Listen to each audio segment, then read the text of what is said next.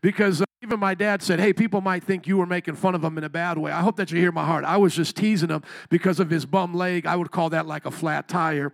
But uh, he's in his 70s, like my dad, and they're both going out to still preach the gospel. I just want to say that I love uh, Brother Scott Hinkle here. And if you see here, out here uh, yesterday at Ohio Park, we see a woman receiving deliverance. Somebody say amen to that. Amen. Um, I came up to the park and I, I smelled the smell of barbecue and I heard the sounds of deliverance. It was an amazing thing that God was doing there. But there's someone here, uh, Iris is doing the praying, but there's someone here right behind the scenes that's always got Iris's back. Sister Evelyn, I just wanted to bless you today and just, you know, give you something special and just say thank you. Thank you for always serving the Lord. As I say, I run with the nameless and faceless because oftentimes, you know, people are looking uh, uh, for who who's the main one, who's doing this, who's in charge. But I love that I run with the nameless and faceless. I was looking for. Uh, can you put up the Monday night? I was looking for a brother that's always faithful out there, brother Israel. Juan is brother Israel here today because I wanted to give it up for him. Is he? He's in the back.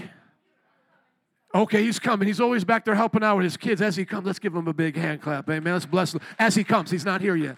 You're still, you're good. You're good. But as he comes, as he comes, we're just going to go like crazy for him, all right? Because this brother right here, brother Israel, has been going out faithfully with one, and I know Jason and others have. This is always the downside of giving out gifts, you know. I mean, who, who can you really give them all to? But I just felt led in my heart just to give some special encouragement because we don't take these lightly as a church to see who's being faithful in the service of the Lord and who's going out and, and making a difference, even when nobody's looking. Can we give it up for brother Israel? Come on. Amen, man of God. I just wanted to give you this book and say thank you. Thank you for being faithful on Monday nights. Thank you for that, man I've got it. Amen. You know, when we had that video last week of the recap of Lollapalooza, what it, and hearing you cheer when the brothers and sisters came up, that's what reminds me of what heaven's going to be like. Because that's what we're going to talk about in heaven. We're going to talk about the souls that were saved, the disciples that were made. And then I've got some young preachers. Can you get the one with the children up there? These young girls preaching right here on the stage. I think I have one when they're actually on the stage because they took turns letting everybody who could hear on the microphone how powerful Jesus is. Did I give you one of those? Did I? Did I send you that picture? Oh, I didn't send it to you? Well, Oh man, I forgot to send that one. Well, let's just give a hand clap for these young people. Amen. That's probably the yeah, I sent the wrong one. But I saw I saw Daryl's kids, my kids. If someone could just send Andrew one of those pictures, maybe I could stall long enough. I saw all of our children up there preaching the gospel. And I think we owe a lot of that, obviously, to Lauren and the parents. Let's give it up for Lauren working hard, making it happen. And feel free to interrupt me at any time and put up that picture. Open up your Bibles with me to John chapter 7, verse 53. Everybody say, Go and sin no more. Oh, amen. Today is going to be a part one, and uh, second service is going to be a part two because uh, I've started a mini series in second service on the identity of Christians, the identity of Christ, being perfect in Christ. So if you want to hear that today, make sure you stay after if you want to get double for your trouble coming out to church, or if you just want to check it out on the podcast. Now, before we get to John chapter 7, verse 53, I have to get into some textual criticism. Everybody say textual criticism. These are critics of the text. Now, these are not necessarily bad people. They're not critics in a bad way. I don't know if anybody's old enough to remember, uh, what was it? Ebel and Sisbert. I can't even remember. The, Siskel and Ebert. Like, I was just trying to recall a name, and it was just like, I got to rewind that back and say what I came up with. So say one more time for me. Siskel and Ebert. Some of y'all remember them, okay? So I'm not the only person that's old enough to remember. You're looking at me like I'm crazy. Do you, do you even know these names? Siskel and Ebert? Well, this was back in the day before you could leave stars online and, and uh, rotten tomatoes and things like that. Oh, let's give it up for these young preachers right here. That's what I was talking about. Amen. That's that's mine. I'm proud of them, and of course, more prayers and things going on out there. Um, so there, oh, what, what, what did I miss here? Oh, look at this one. That's, that's the young one from the Rodriguez family right there. Amen. Praise God. He's coming up strong in the game. And he got suspenders. Man, we just clapped for your baby. We just clapped for your baby. All right. And, and Lawrence did an amazing job today. Okay, so these critics, Siskel and Ebert, used to tell you what they like and didn't like about movies. You know, it was just a thing back then. Now it's Rotten Tomatoes, now it's leave a review, now it's do a podcast, etc. So a critic is not necessarily a bad thing. A critic can tell you something good. Siskel and Ebert could say, "I like a, a movie." You know, I like. You know, they could give a, a. I think it was thumbs up. Was it thumbs up? They would give thumbs up. And so when I say textual criticism, don't automatically shut down and go, "Oh, those people are of the devil. They don't love Jesus. These are backslidden people." No, because I've been taught how to do textual criticism. I'm not good at it. I'm not an expert in it, but I understand it. I know how to go to experts and read what they do. Uh, I could never consider myself to be one unless I went to uh, further training. So I know them, I've hung out with them. Many of them are awesome men and women of God, not all of them are backslidden. So I just want to be very clear when we talk about textual criticism, we're not talking about somebody just necessarily with a critical spirit, a contrarian, someone trying to for the negative in something. We're not talking about that. We're talking about people who take serious the text of the gospel. That's the first thing I want to clarify. The second thing is that I want to say is that on both sides of the debate, which we're about ready to get into, are godly men and women of God, are godly textual critics. There's going to be basically two ways to understand the notes that you see right here. This is in the NIV and in most modern translations, the ESV and so forth. Here here's what it says The earliest manuscripts and many other ancient witnesses do not have John 7 53 through 8 11. A few manuscripts include these verses, wholly or in part, after John 7 36, John 21 25, Luke 21 38, or Luke 24 53. How many of you have seen that before in your Bible? Okay, so this is why we do this in the church.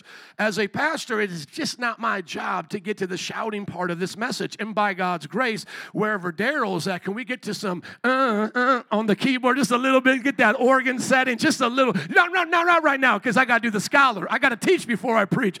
But by God's grace, there's a go and sin no more. You've been, you know, it's going to get. We're going to get there, and it is theatric. Let's just be honest. People try to say pastors play with emotions. Anytime you communicate, you're trying to get emotions out. But I want to be led of the Lord when I go there for a point, okay? Just like a singer hitting a certain note, a musician playing a certain thing. We understand that as pastors. So sometimes people try to put us down and say, all, all you're doing is trying to move emotions or be a manipulative. No, we're trying to communicate. And there's a way in this culture that I can communicate what I'm excited about. I'm excited about you going and sinning no more. I'm excited about that. Now, if you were naive to think whenever the organ starts and the preacher preacher does X, Y, and Z, or whatever would be in your culture, uh, if you're naive enough to think that's always the anointing, well, then they could be doing that and teaching heresy. But that doesn't mean we leave aside our emotions and in our ways of communicating. That's an exciting way for me to communicate.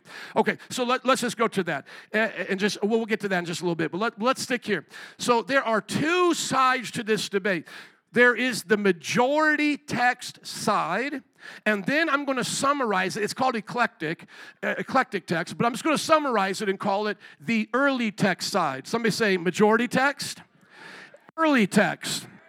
Thank you. So that's now going to be the, the, the, division between good, godly people who are textual critics as they go through this. So some of my friends, like, uh, I wouldn't say like they're my friends, like I'm going to hang out with them, but they responded to me on Facebook. I've interacted with them. Dr. Craig Keener, Dr. Daniel Wallace, Dr. Michael Brown. They're all going to have different ways of looking at this, and they're still men and women of God.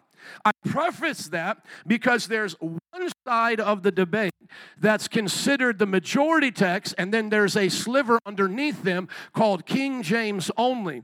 And King James is a position, King James onlyism is a position. Brother, my mic's coming out. Can I get another one, please? Thank you. Maybe the battery's going dead. Um, out of the majority text, there is a sliver of a group that is called King James only. And those who are King James only, thank you, sir, are mostly the most naughty and they get the most attention What I mean by naughty is they cause division. Like if you're not reading the King James, you're not reading the Word of God. And then they become very sassy and very uh, derogatory towards other versions. The non inspired version, NIV, that's what they'll say about it. You know, um, they'll actually burn the other Bibles. They don't think they're the Word of God. Some of them, I mean, you can't lump anybody all together on anything, but just speaking as an overview, if you've met a King James only person, they didn't have any respect for your non King James. Has anybody ever ran into any of them? Okay, a few of you. Well, I used to be one. Okay, so I used to be one. So I understand their thinking. So what I'm trying to do is make sure you don't fall into that ditch. Even if you believe in the majority text position and then a sliver out of the majority text position, the King James only position, if that's what you side with here in this church, I want you to feel comfortable and be able to still come to church with us who have a different opinion and you don't excommunicate us out of something that's such a minor position. Okay? Now, out of the other side, there is a snobbery in the eclectic early side. That's a sliver that gives that side a bad name because then they look down on anyone who doesn't know the original languages like they do, who doesn't know how to dissect the scriptures like they do.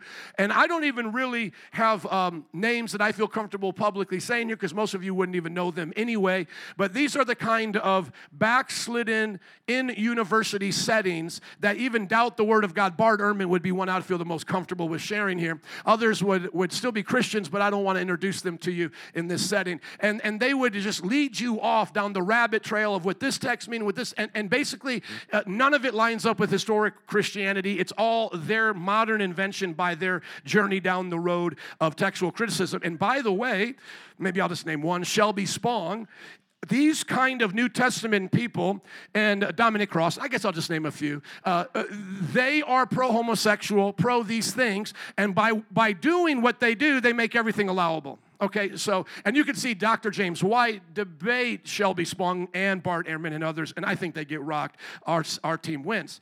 Okay, so let's not fall into the ditches of the two slivers, the King James only is who's going to put everybody down, or into this redaction criticism where we go back to the scripture, try to change everything to almost where it doesn't make any sense to, uh, to the historic position. It's almost like we needed you to explain everything because now uh, we can understand it and we wouldn't have understood it before. So let's avoid that. Now let's give everybody the benefit of the doubt. Here they are majority text versus early text position. What do you think the majority text people are looking for when they're making a decision on a text viability? What do you think they're looking for? If they're a majority text position, what do you think?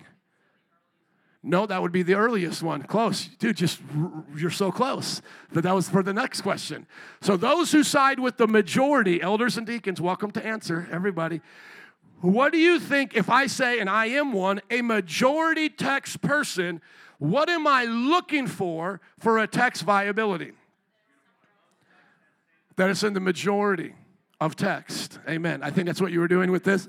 You were saying it's in the majority, like you were doing like a like a bucket, and it was all going into the bucket.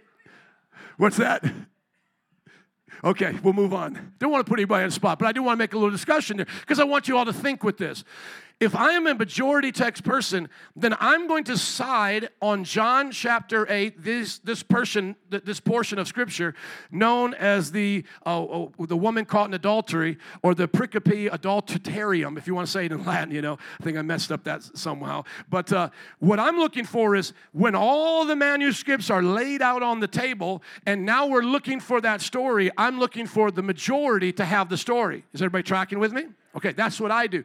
That's what the King James does. That's what people who side with this position do. So I am a majority text advocate, and then I get a little bit more specific and I go, I think the King James did the best with the majority, and I'll side with them. But the only difference about a King James only is between me and them is I don't think only the King James can translate the majority text. I think there's modern versions that can translate the king uh, the majority text like the new king james translated from the majority text. The mev tra- modern english version translated from the majority text. So i prefer majority over king james but then when i'm looking at all the different majority translations i still go i think the king james does it best. Mev is cool and new king james is cool. I get them you know i get where they're coming from but i'm still king james. Does everybody get that?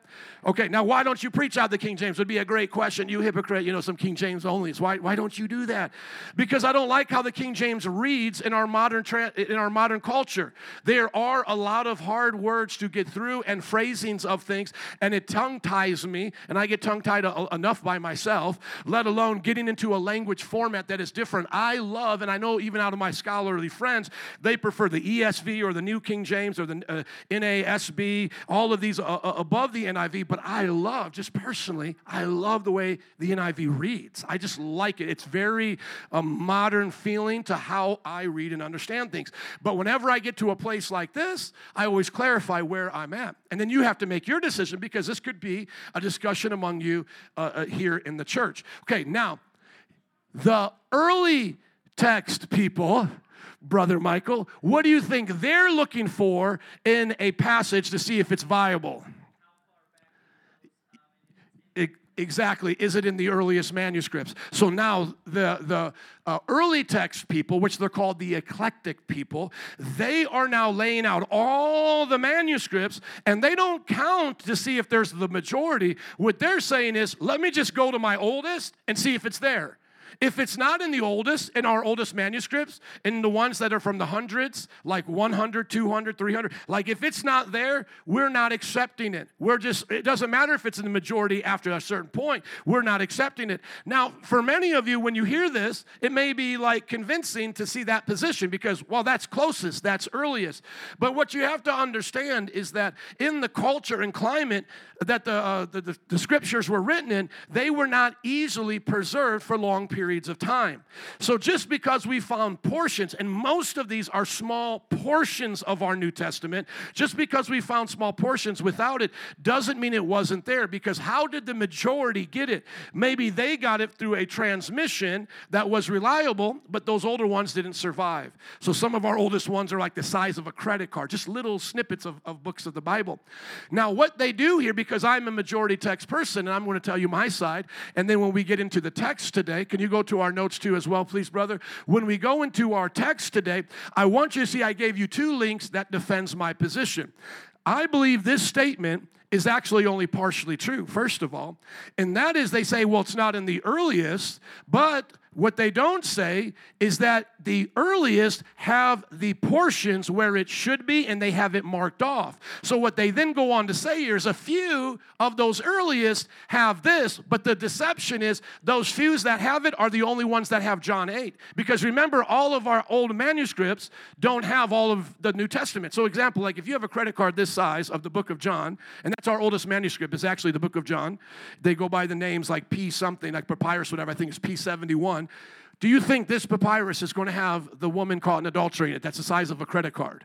No, so by saying it's not in our earliest, when most of our earliest do not have even John 8 anywhere in it because they're just portions, when they say then the next thing, well, a few manuscripts have this, what they're now not telling you is how to put that fact together. It's a half truth. Here's how it should be said the earliest manuscripts do not have it because they don't have the portions of John that would include it. But the ones that include this portion or have this portion have it noted that it should be there and or placed in different portions of scripture. I hope that made sense. In other words, they need to be honest that out of even these ancient witnesses, it is noted that it is there and or it is in these other uh, locations. So we are actually upset and this is unfactual to what it's telling you. So we're upset that this is being uh, hoisted off to the believers like as if it's not even in the earliest. It is in the earliest, but it's in different places. And why is it there? Noted that it's there is because the early church had. Um, lectionary, or excuse me, they had liturgical readings of the scripture. And when they read portions of scripture, have you ever read, let me say like this Have you ever read the Bible in a year before? Have you ever done that? A couple of you. When you read the Bible in a year, doesn't it take portions of Scripture and then mix them up and then give them to you? So you get a portion of the old, you get a portion of the new, you get a psalm, and you get a proverb, right? During the time of the New Testament, a lot of our manuscripts are actually liturgical manuscripts. So some of our oldest aren't complete Bibles, they're actually their Sunday school lessons. And in their Sunday school lessons, they are dividing up scripture and placing them in certain areas. And so this idea that John possibly wasn't legit because John would be found in Luke. Like, why would it be stuffed into Luke? Because Luke's reading would come with John's reading for the liturgy of that time. Does that make sense?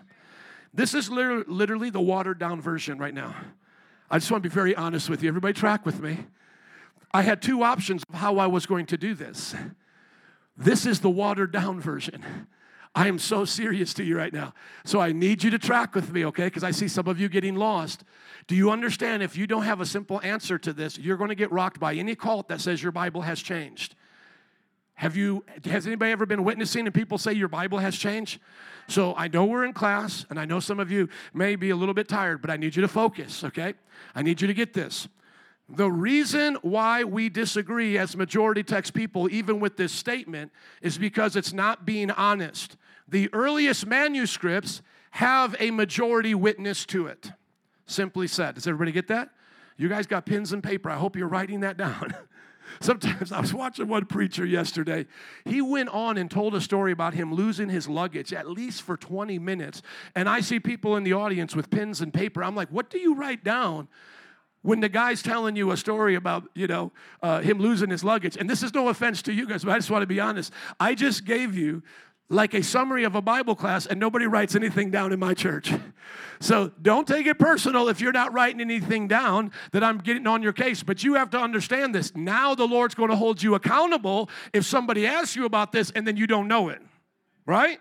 Because if you ain't writing it down and you're not paying attention to what i'm saying how are you going to recall this so I'm just going through this the watered down way. This is the dumbed down way. This is the watered down way. This is not the more complex way. Trust me, if I was going to do it more complex, I'd be like the video. Do you have my notes, my brother? You, it's not coming up? Okay, just look for it and get it, and maybe uh, Lauren can help you back there because I want you to see our brother, Doctor. Um, oh, he's not a doctor yet, but James Snapp. He takes the time to draw this out, to, but would put many of you to sleep, and maybe not appropriate for a Sunday. But that would be the secondary version of this. This would be the more deeper version. So, in the earliest manuscripts, according to what I've just taught you, and you're having to take my word, I understand. In the earliest manuscripts, is it there? Yes, it is. I just told you it was. Remember, I told you it was there. I'm helping you understand because it says here a few manuscripts include this. So, is it there in the earliest? Yes, it is. So, how should this be phrased? How should this be phrased? Because it starts off saying the earliest manuscript don't have it, right? Like that's how it says it here. The earliest do not have the passage, right? Are you guys tracking with me? But then it goes on to say a few manuscripts include it. Well, if you're reading this now, you're confused a little bit, aren't you? Because are we talking about the few of the earliest? Or are we just talking about a few in general? Here's where it's deceptive. I know for a fact they can't be referring to the entire witness of the text because it's in the majority. It's in the majority. Okay, go to Wikipedia for me, brother. Put in uh, woman caught in adultery. I will go a little bit deeper now. Maybe it would help some of you. Come on, amen. I'm going to go a little deeper because I think it's going to help some of you.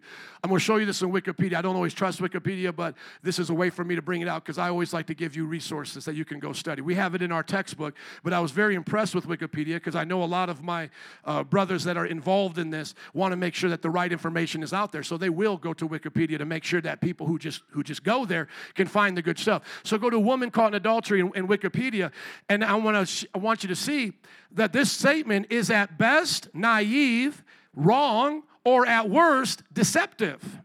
Deceptive. And so I want to show it to you once they get this up as they're getting it up. Let me just ask you today do you trust a Bible teacher? Amen. Okay, thank you, sir.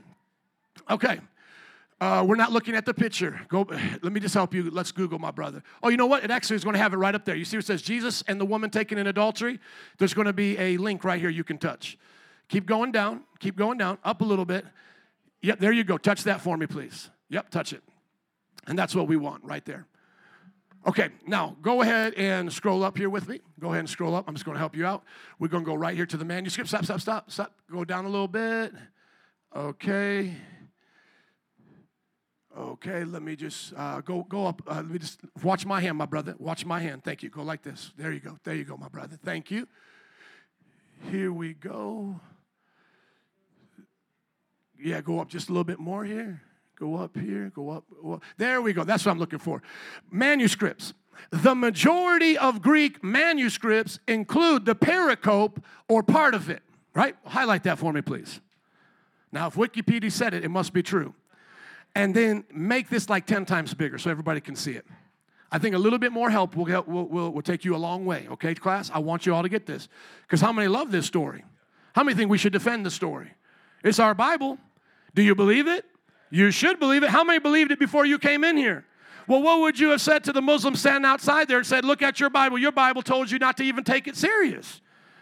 You see what I'm saying? That's why you got to come to church on Sundays expecting to be trained and equipped to be going out to do works of service. The Bible says that's what we do. Amen? I'm here to train and equip you.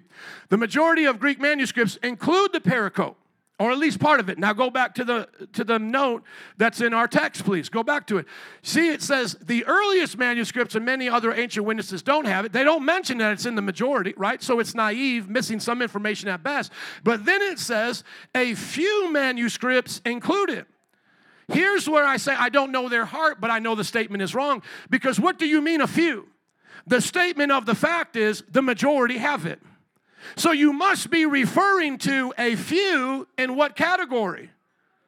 The earliest. So you must now be backtracking into this statement because you couldn't be referring to manuscripts as a whole because the manuscript witness as a whole has it in the majority. Does everybody get that? I need you to get this because they're not telling you the whole truth. This is the way it should be written, and then you would look totally different at it. This is the way it should be written. The majority of manuscripts contain it, and in the earliest witnesses, it is there, but in various places. How many know that note would be much more helpful? The majority of manuscripts contain it, and the dispute is because the earliest have it in different places. That specific sentence would clarify everything. So, why aren't they telling it to you that way? Because I think they have a bias against it because of it not being in its normal place. Now, why isn't it in its normal place? Who remembers, starts with an L, ends with a Y, why is it not in its normal place in the earliest of witnesses? Liturgy. Man, come on, let's give Jesus a hand clap. Liturgy. The liturgy means it just happened to be moved for these purposes. It being moved doesn't mean it's not legitimate. No, why would they, first of all, move something in Scripture to another place of Scripture unless they believed it was all Scripture? Did they move something from, you know, the works of uh, some other poet and put it into their Bible? No. If they're moving scriptures around, we have to ask why. And then we did ask why, and, and everybody agrees it's because they were making Bible studies, they were making liturgy. And so, where we now come, and I want you to be, with me is to take this serious and then ask yourself this question. Now, I don't have to get any deeper than that, by the way. I think that was wonderful for us to start in that place. Is that if God, in His sovereignty, allowed this to be in the majority of text, why would He do that if it wasn't meant to be there? Why, for the last 2,000 years, has this been the majority text? Would God allow such a portion of Scripture to be brought in and it not be scripture for so many years. Now, uh, did you guys find the notes? Okay, would you go ahead and bring my laptop then? Thank you.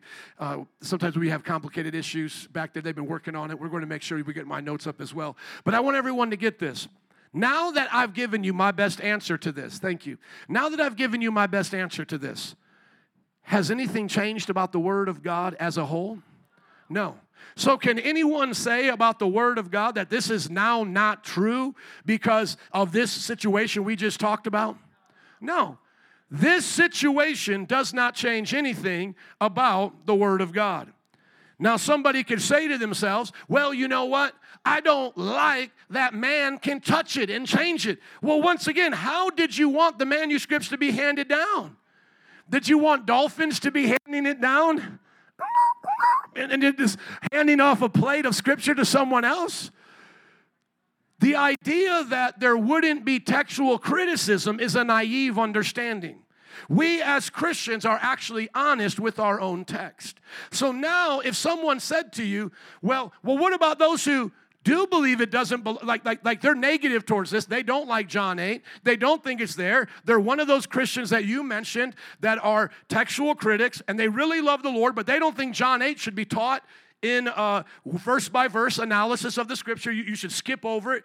Now, aren't they blaspheming God? No, and here's why. And here's why I'm not critical of them as they're being critical of the text. Okay? Let me tell you why is because they're doing it with the greatest respect towards the scripture. And here's how they have said it themselves, and here's how I would describe it. Dr. James White said it like this Imagine you're putting together a puzzle that has a hundred pieces, but you have 104 pieces. Can you still put together the hundred piece puzzle? Yes, you're just going to have four left over. Nothing changed in the hundred pieces that you have.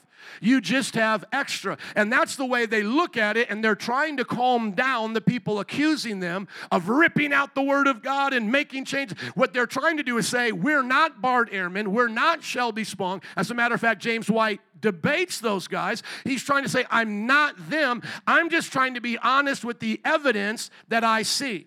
Now, at the end of the day, is God going to send them to hell over them? No. God is, y'all like undecided. Well, maybe. You know, maybe they might go to hell over that. No. Some people sometimes uh, they bring up Revelation. If you take away from this book, you, the, blessings will be taken away. If you add to it, uh, more of the curses will be added to you. Very true that they may miss out on some blessings, but this has always been a part of the Christian and Jewish way of understanding the scriptures. In other words, good people have always tried to do their best to preserve what was given to us. And so these men are not denying the word of God. They're not denying uh, the death, burial, and resurrection of Jesus Christ. What they are simply saying is this story could have been added and then moved around in the liturgy, and that's why it's not there in the earliest ones. And then one copy did have it, and that became the majority, and God allowed it because it doesn't contradict anything else in Scripture. You know, that would be their way of trying to explain it, and, and we think the best of them. I don't think they're full of the devil trying to send us to hell. What they're trying to do is help us guard the Scriptures. But at the same time, I don't think it's being honest to what the actual evidence is. Everybody say evidence. So when Christians debate the scripture, we don't do it just based on our feelings and our goosebumps. Well, I just get the goosebumps when I read this story about Jesus saying, Where are your accusers? And I'm not going to stone you. And it has to be scripture. No, it doesn't. It could be incorrect. It could be a story told about him. It could have been somebody else's story, not John's. It could have been John's, and somebody could have tried to put it in, but John didn't originally put it in. There's a lot of different uh, ways to look at this, even just thinking the best of the passage. But simply now in review, I am a majority text preacher. I believe that the majority text symbolizes and shows to us God's preservation of the text. That what he put his hand on, that which was read by the majority and preserved for 2,000 years, wasn't by accident, but was sovereignly done by the Lord. As well as I have that same respect for that part of the uh, majority text, text tradition that the King James, which is still to this day the most read English version of the Bible and the most published has been God's way of preserving it so that when you have the King James, you know you have the Word of God. Where sometimes, to give credit to those who are suspicious of new versions, there could be little sneaky stuff going on as time goes on to make allowances for different false doctrines. I do agree that people may want to get their hands on it and, and try to come up with their own translation, like Jehovah Witnesses, Mormons, and so forth. So I'm thankful that we can point to something something in the English language like the King James and go, this has been tested and tried by English speakers for almost the last 500 plus years. Amen? Like the Wesleys use this, the Church of England used this, the Puritans use this, like people from various denominations use those scriptures, and God was able to bless them. Now, are you ready for the scripture? Amen. Hopefully, it has been defended well in your hearing today because I owed that to you. Let's look at verse 53 and onward. I'm going to read it all together and then we'll get Daryl back up. And you guys won't have to worry, there will not be a test, okay? But thank you for those who wrote this down and who are prepared and ready to defend it. Then they all went home. This was after Jesus was at the festival. He debated with the Pharisees. They wanted to kill him, and they all went home. 8, verse 1. But Jesus went to the Mount of Olives. At dawn, he appeared again in the temple courts, where all the people gathered around him, and he sat down to teach them. The teachers of the law and Pharisees brought in a woman caught in adultery. They made her stand before the group and said to Jesus, Teacher, this woman was caught in the act of adultery. Now, notice it, that is a fact. Nobody's doubting that. In the law, Moses commanded us to stone such women. Now, what say you? They were using this question as a trap in order to have a basis for accusing him.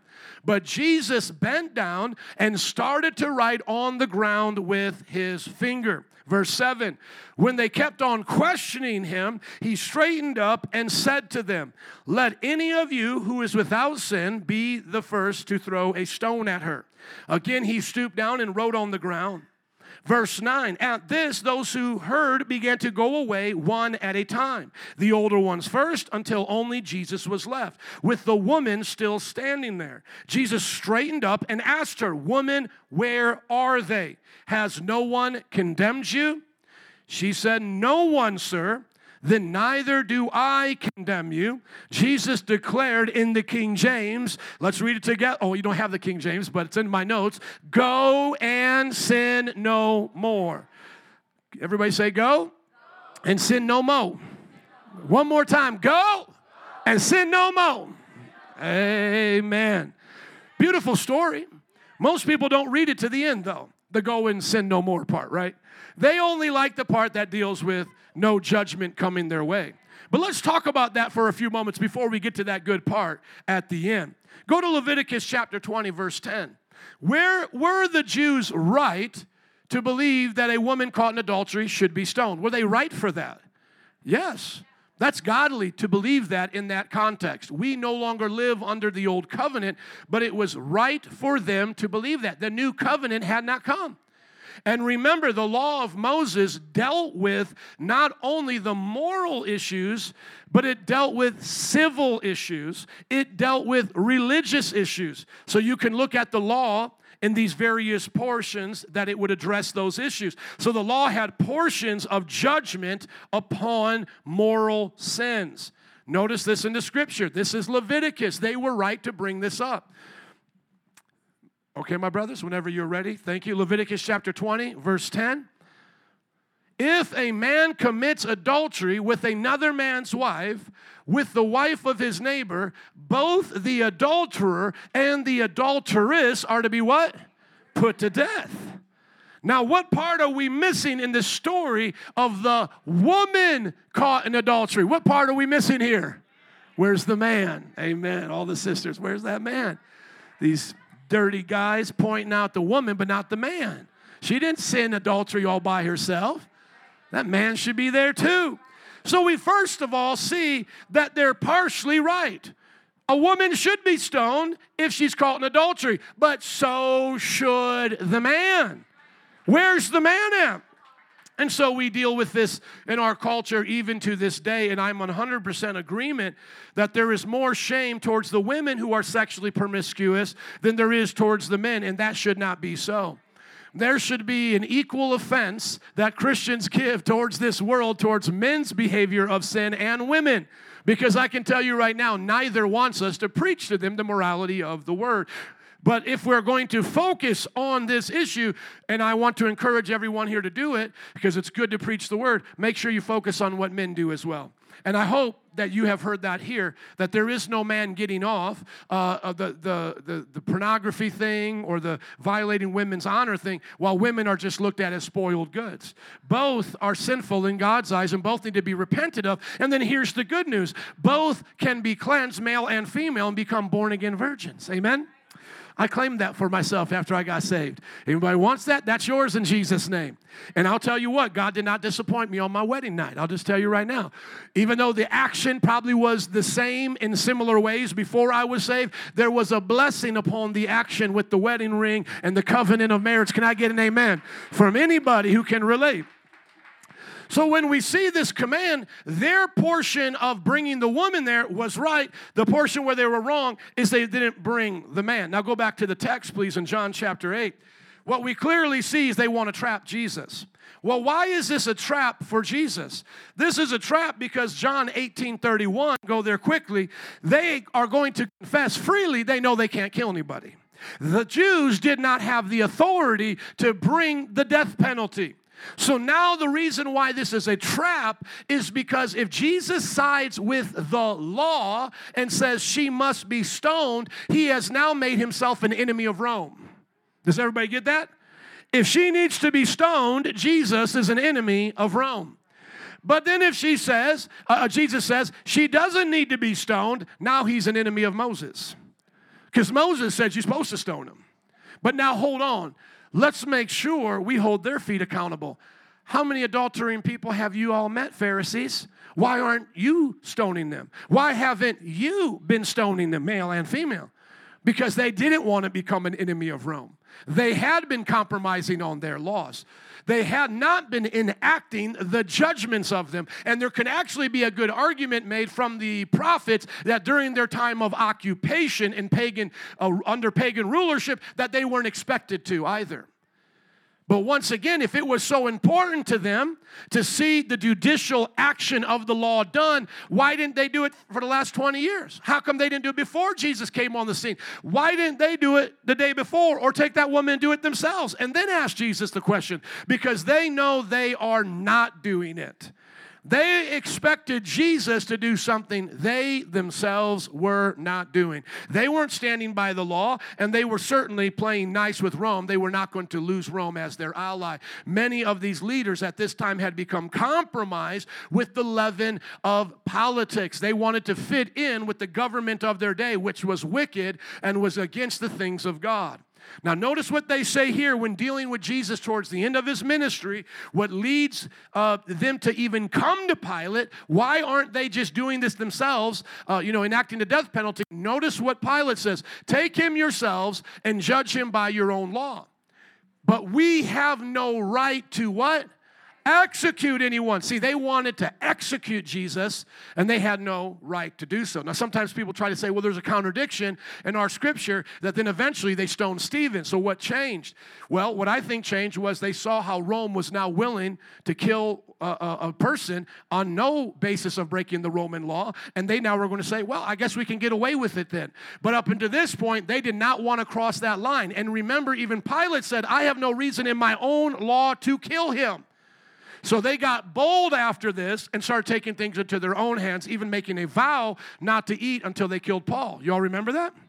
And then they stoned Stephen just out of sheer, just pushing their boundaries. And you can see that even in our culture, pushing the boundaries as the law doesn't back up really what they say, allows criminals to run more freely. The criminals will keep taking those things to the extent. So at this point, they're being honest, and that is the truth. They had no right to execute anyone. So going back to John chapter 8. They asked Jesus with this poor woman here, What should we do? Shouldn't we stone her? That's what the law says. But once again, where is the man? They're not doing exactly what the law says. And then, once again, uh, to another point, why haven't you been stoning? Because you know very well you don't have the power, and God has given us an allowance to not do that. Jesus could have answered. But I love Jesus. He's even smarter than the best of our lawyers today. Jesus starts to write on the ground. Now, there have been many preachers who have taken time to think about what Jesus wrote on the ground. I'll give you their best ones, okay? But I don't know which one it is. Some of the preachers believe that Jesus began to write down on the ground the names of the ones who have slept with her. And those men were some of the ones trying to get her stoned. So they were he was writing on the ground Bob, Mike, all of these different names. Because as you go into the story, it says that the older ones left first and to the younger ones were left. So he started with the older ones who had been with this woman first, the older ones down to the younger ones. That's what some preachers have said. I can preach though, right? Because God was calling them out. Uh, the next thing that people have said is that Jesus was simply just writing the Ten Commandments. In other words, he was showing them by just writing down, Thou shalt have no other gods before me, you know, all of these different commands, that he was now showing them the law, and it was meant to be a reflection to them. And the oldest, who had been around the longest, knew they were the most guilty of the laws being broke. They didn't need the list to keep going, they were able to go. And then, last but not least, is the idea that Jesus was writing down things that would have to do with grace and forgiveness and love. Maybe he drew a heart, and the stubborn old men were the first ones to go and go, We're not having nothing to do with that. You know, maybe he was like, I heart this woman. You know what I'm saying? doing the heart. I mean, we don't know. He could have become an artist at that point. This obviously is the um, the fringe idea of what's going on, but it could be a possibility. He started drawing or making pictures or describing something to do with grace. Maybe the psalmist has said, "How blessed is the man who God does not hold a sin against him. You know, does not impute it against him." And so those kinds of things were being written. We don't know what he was writing, but we know he was writing. Some people have tried to charge Jesus with being illiterate. He wasn't. He continually says, "It is written." Written, therefore he has had to have known what was written. He also went to the temple, wrote, read the scroll that was given to him, Isaiah 61, and he could write with his finger. So please don't have anyone accuse our Jesus of not being able to read and write. Though we don't know what he's writing down, we do see in the text that the people begin to leave oldest to youngest. And I think all of the stories that I have heard, and we're all doing our best here to, to give you an interpretation, is that I do believe it was the old feeling the most convicted. I believe that they knew they were the most wrong that they knew the trick they were playing, and the youngest wanted to hold out because they were being rebellious and stubborn with that kind of teenage pride or young adult pride. They didn't want to admit that, that, that it was over, that they had lost this battle. They were staying there to the bitter end. Um, maybe someone could say the youngest were actually staying there because they were possibly going to t- change, and the oldest were the first ones to say, I'm not going to change. You can't teach an old dog new tricks. And they'll think of the younger more in a better light, that maybe they were this close to being convicted, like the young rich ruler. But I don't necessarily see that here because there's no mention of any of them in their staying becoming more merciful. I think it's actually supposed to give us the idea that they're becoming more prideful and that they're all leaving in disgust. The next part that I want us to see is that God had no issue with righteous judges. Go with me now to Deuteronomy chapter 16, verse 18. The men that were there, if they were truly the leaders of Israel, were supposed to be judges over this situation. But they were supposed to be judges who wanted righteousness and justice, not to use judgment as a way to put others down or to trick them. They were not doing their job good as judges because some people read this context and they go, well, if we're all without sin, then no one, you know, if we all have sin, then no one can throw a stone. But don't we find in the Old Testament some stones being thrown? You know, why didn't Achan say back to them at that time, hey, if any of y'all is perfect, then you could throw a stone, but none of y'all could throw a stone at me because y'all imperfect as a rock hits his face. Because what they could have answered back is, I don't need to be perfect. I just need to be forgiven and righteous right now. Come on. I don't need to be without sin. I just need to have my sin dealt with and to have God's word with me, and I can throw this stone. So sometimes people make it out to be like the entire system of stoning was wrong, the entire system of judges is wrong. But it's not. Look at the scriptures Deuteronomy chapter 16, verse 18 appoint nice people who are just going to hang out and tell you what you want to hear. What does it say? Appoint who? Appoint judges. Well, don't you judge nobody. Well, I guess we have to get rid of the book of Judges then. There's an entire book of people judging people. And then there's a command to appoint judges. And how many are glad that we have judges in our culture? They may not always be good ones, but we're glad they're there. And we need to pray for good judges. So the Bible says appoint judges. Those are people who can know the difference between good and evil. And officials for each of your tribes in every town the Lord your God is giving you. So if they were in that town, they were supposed to have judges. And they shall judge the people what? Fairly. Do not pervert justice or show partiality. Do not accept a bribe, for a bribe blinds the eyes of the wise and twists the words of the innocent. Follow justice and justice alone, so that you may live and possess the land the Lord your God is giving you. Somebody say, godly judges. Thank you. So when we go back to the text, Are we now getting an example here of not to judge? Is it something that now in the church we're never going to do? No, go to 1 Corinthians chapter 5. When we go to 1 Corinthians chapter 5, the New Testament example continues on with godly judges. The only thing is now we're not enacting death penalties, but we are enacting our judgments upon those in the church. 1 Corinthians chapter 5 start around verse 9. I wrote to you in my letter not to associate with sexually immoral people, not at all meaning the people of this world who we know are immoral, or the greedy, the swindlers, or idolaters. In that case, you would have to leave this world. How many know there's a lot of sinners around? Amen. But this is what he says in verse 11. But now I'm writing to you that you must not associate with anyone who claims to be a brother or sister but is sexually immoral, greedy, idolater, slanderer, drunkard, swindler. Do not even eat with such people. Now, notice why he says this is an appropriate thing to do. Look at verse 12. What business is it of mine to judge those outside the church? Are you not to judge those inside the church? God will judge those outside, speaking about judgment day, but now we're making judgments. Expel the wicked person from among you. So does John chapter 8 now eliminate the role of judges in the Christian church? No, it actually shows them how to judge.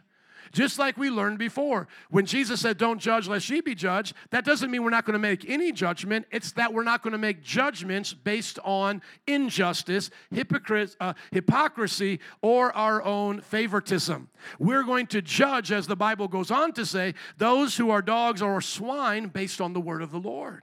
And the same thing is here. Is it wrong to point out a woman in adultery? Is it wrong to point out somebody that's greedy or a swindler or an idolater or a slanderer or a swindler? Is it wrong to point those things out in our brother or sister? Absolutely not. We're supposed to take the plank out of our own eye so that we can see the specks of these things in our brother and sister's eye. Amen? But how are we to judge? We are to judge as those who have been given grace and mercy. When we go back to this text, how does Jesus judge her? Does Jesus approve of her lifestyle? Going back to John chapter 8, please. Does Jesus approve of it? No. What Jesus does is forgive her. Does forgiveness and not condemning someone mean that you want them to continue to live the way they're living? If you and I have been caught speeding and the police give us a warning, is that his way or her way of saying, please continue to speed? No, it's them saying, here is a warning so that now you don't go on speeding. And how many are praying that you can listen to those warnings? Can I hear an amen from somebody driving fast in traffic in church? Amen. We got to listen to those warnings because then after that, it's our fault. Here, Jesus says to her, Where are your con- uh, condemners? Where are your accusers? And she says, There's no one, Lord, because no one can give that judgment in that way. No one could. Why couldn't they? Because by this time they had lost the right of a nation. They are no longer just judges, and there's no reason to bring a death penalty just to the woman. Jesus is saying we're going to do things differently now. There will not be a judgment of death that is going to be incorporated with the government. There is not going to be a partial judgment of just a woman, but now there is going to be a forgiveness that will bring about transformation so both women and men can be changed to do what? Go and sin no more. Daryl, would you come on up to the good part? Because Jesus is offering us a salvation, not a condemnation. Do not take the offer today of Jesus' salvation as Jesus uh, attempting to give you permission to keep sinning. Look at Jesus' non condemnation as an opportunity to live free from sin. How many here today are glad that Jesus doesn't condemn you, but he sets you free to live free? Amen. Because what we're going to learn in the rest of John chapter 8 is those who know the truth, the truth will set them free. And the one the Son sets free is free indeed. Hey, give me that organ. That's what we get from the scriptures is that when Jesus forgives you, okay, you getting it? Okay, you just, just let me know when you're ready because I got backup in the back there. Come on. Come on, I'm gonna give you one more try, but no pressure. When you look at the scripture, I need the organ. Can you help him find the organ for me, brother? So we can have some fun in closing out. Yes, Lord. When the Bible says that her condemners were no longer there, it doesn't mean on Judgment Day God wouldn't have condemned her. Does everybody get that? Because God can condemn. She could have been condemned if she died before her salvation. So, Jesus giving her the opportunity of salvation isn't for her to continue in her sins. Go quickly to Romans chapter 8, and then we'll see if I can preach it a little bit. In Romans chapter 8, it talks about in verse 1 there being no more condemnation. But where does the freedom from condemnation come? Where does that come from? That comes from those in Christ. You see, Jesus is not saying to this woman, I approve of your sin. That's what our culture hears when they look at that text. Oh, you know, he was without sin, throw the first stone. And what they're trying to say is that Jesus is saying, I'm cool with it. None of y'all can throw stones at me. And no, we are supposed to preach against what they're doing. We are to pick up the word of God like a stone and throw it at them. But we're not doing it for condemnation. We're doing it for salvation. What we throw at them, what we give to them, is the Word of God. Because in Christ, amen. Thank you, my brother. We're getting close. We just went to the haunted house. Or we're at the ninth round or whatever round of baseball. Try it one more time. So I'm going to get a rhythm, and you're just going to find two notes, baby. Okay, he says he got me. He says he got me. Y'all heard him. There is no condemnation for those in Christ. So, what are we giving to people? The Word of God. What are we throwing at sinners today when they're passing by? Are we throwing the stones of condemnation? No, we're throwing the rocks of salvation to build up their lives. Because he said, if you hear these words of mine and you put them into practice, then you are a wise man who builds his house on the what? The rock. So we're not throwing condemnation, we're throwing out the word of God, which is a true foundation. We're giving people the opportunity to come out of the life of sin. So no one should ever use that story against you preaching about their sin. If they're doing that, you need to bring them back through the story because the story doesn't end with the woman still in sin being approved. When Jesus Okay, you want to help him? I'll give you permission. Let's give it up for Vinny. Go help him. Now just watch this, brother, right here. Watch this, because he goes, it's not a, it's not a slow. There it is. When Jesus saw the woman, just a little bit quicker. When Jesus saw the woman, he didn't leave her as she was. He picked her up, turned her around, gave her salvation.